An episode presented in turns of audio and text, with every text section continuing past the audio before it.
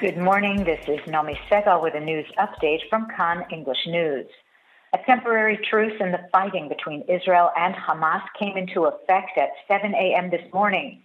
Shortly afterwards, at 7:15, red alert sirens sounded in a community in the Gaza periphery. There were no reports of injuries or damage. At 4 p.m. this afternoon, Hamas is due to release 13 children and women first group out of the 50 captives set to be released in pulses over the four day pause in fighting.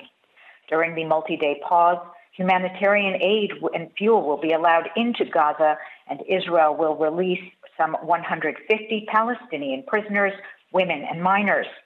Each day, a new list of the hostages slated for release in the next batch will be conveyed. Contacts will also continue to expand the current deal for the release of additional hostages beyond the 50 in exchange for extending the lull. Reports said that after the truce came into effect, aid trucks have begun to enter the Gaza Strip.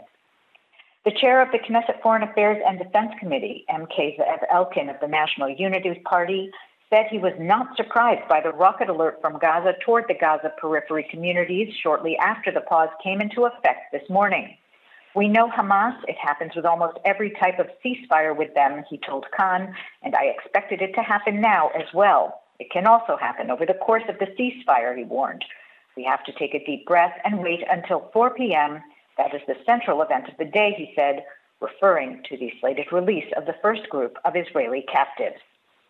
IDF forces have deployed along the lines agreed upon during the temporary pause. They remain on heightened alert for any possible renewed attacks by Hamas. Israeli security forces earlier completed the destruction of terror tunnel discovered under Shifa Hospital and several tunnel shafts uncovered in the area of the hospital. The IDF spokesperson, Rear Admiral Daniel Hagari, said earlier that the IDF is prepared to implement the ceasefire while preserving the safety of the fighters on the ground.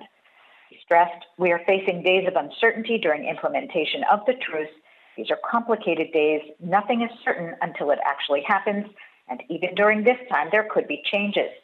Hamas will try to exploit the framework of the deal and the days of the pause in fighting to create fear, spread disinformation, and manipulation.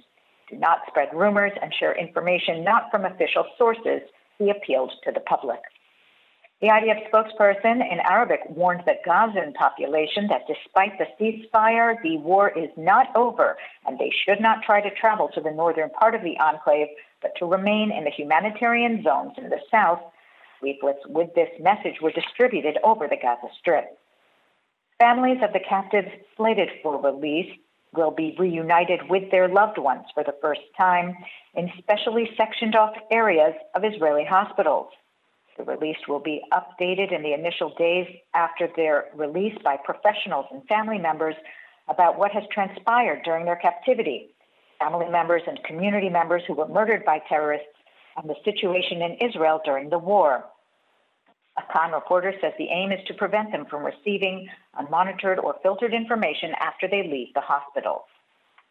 A diplomatic source has been quoted by Hebrew media as saying that visits by Red Cross staff to those hostages not slated for immediate release is part of the deal, and the guarantors to the agreement, Qatar, the United States, and Egypt, are obliged to ensure the agreement is implemented in full. Yesterday, Qatar declined to comment on the question of visits to the hostages by Red Cross personnel. The 50 captives slated for release in this agreement are among a total more than 230 in captivity. Overnight, a red alert was sounded in Nir Am in the Gaza periphery. There were no reports of injury or damage on the eve of the truce. Palestinian reports in Gaza described extended IDF strikes and artillery shelling throughout the enclave. The IDF said yesterday it killed the commander of Hamas's naval forces in Khan Yunis in an airstrike, along with another member of Hamas naval forces. The IDF said the commander was a senior operative in Hamas's naval forces involved in directing several terror attacks by sea that were thwarted.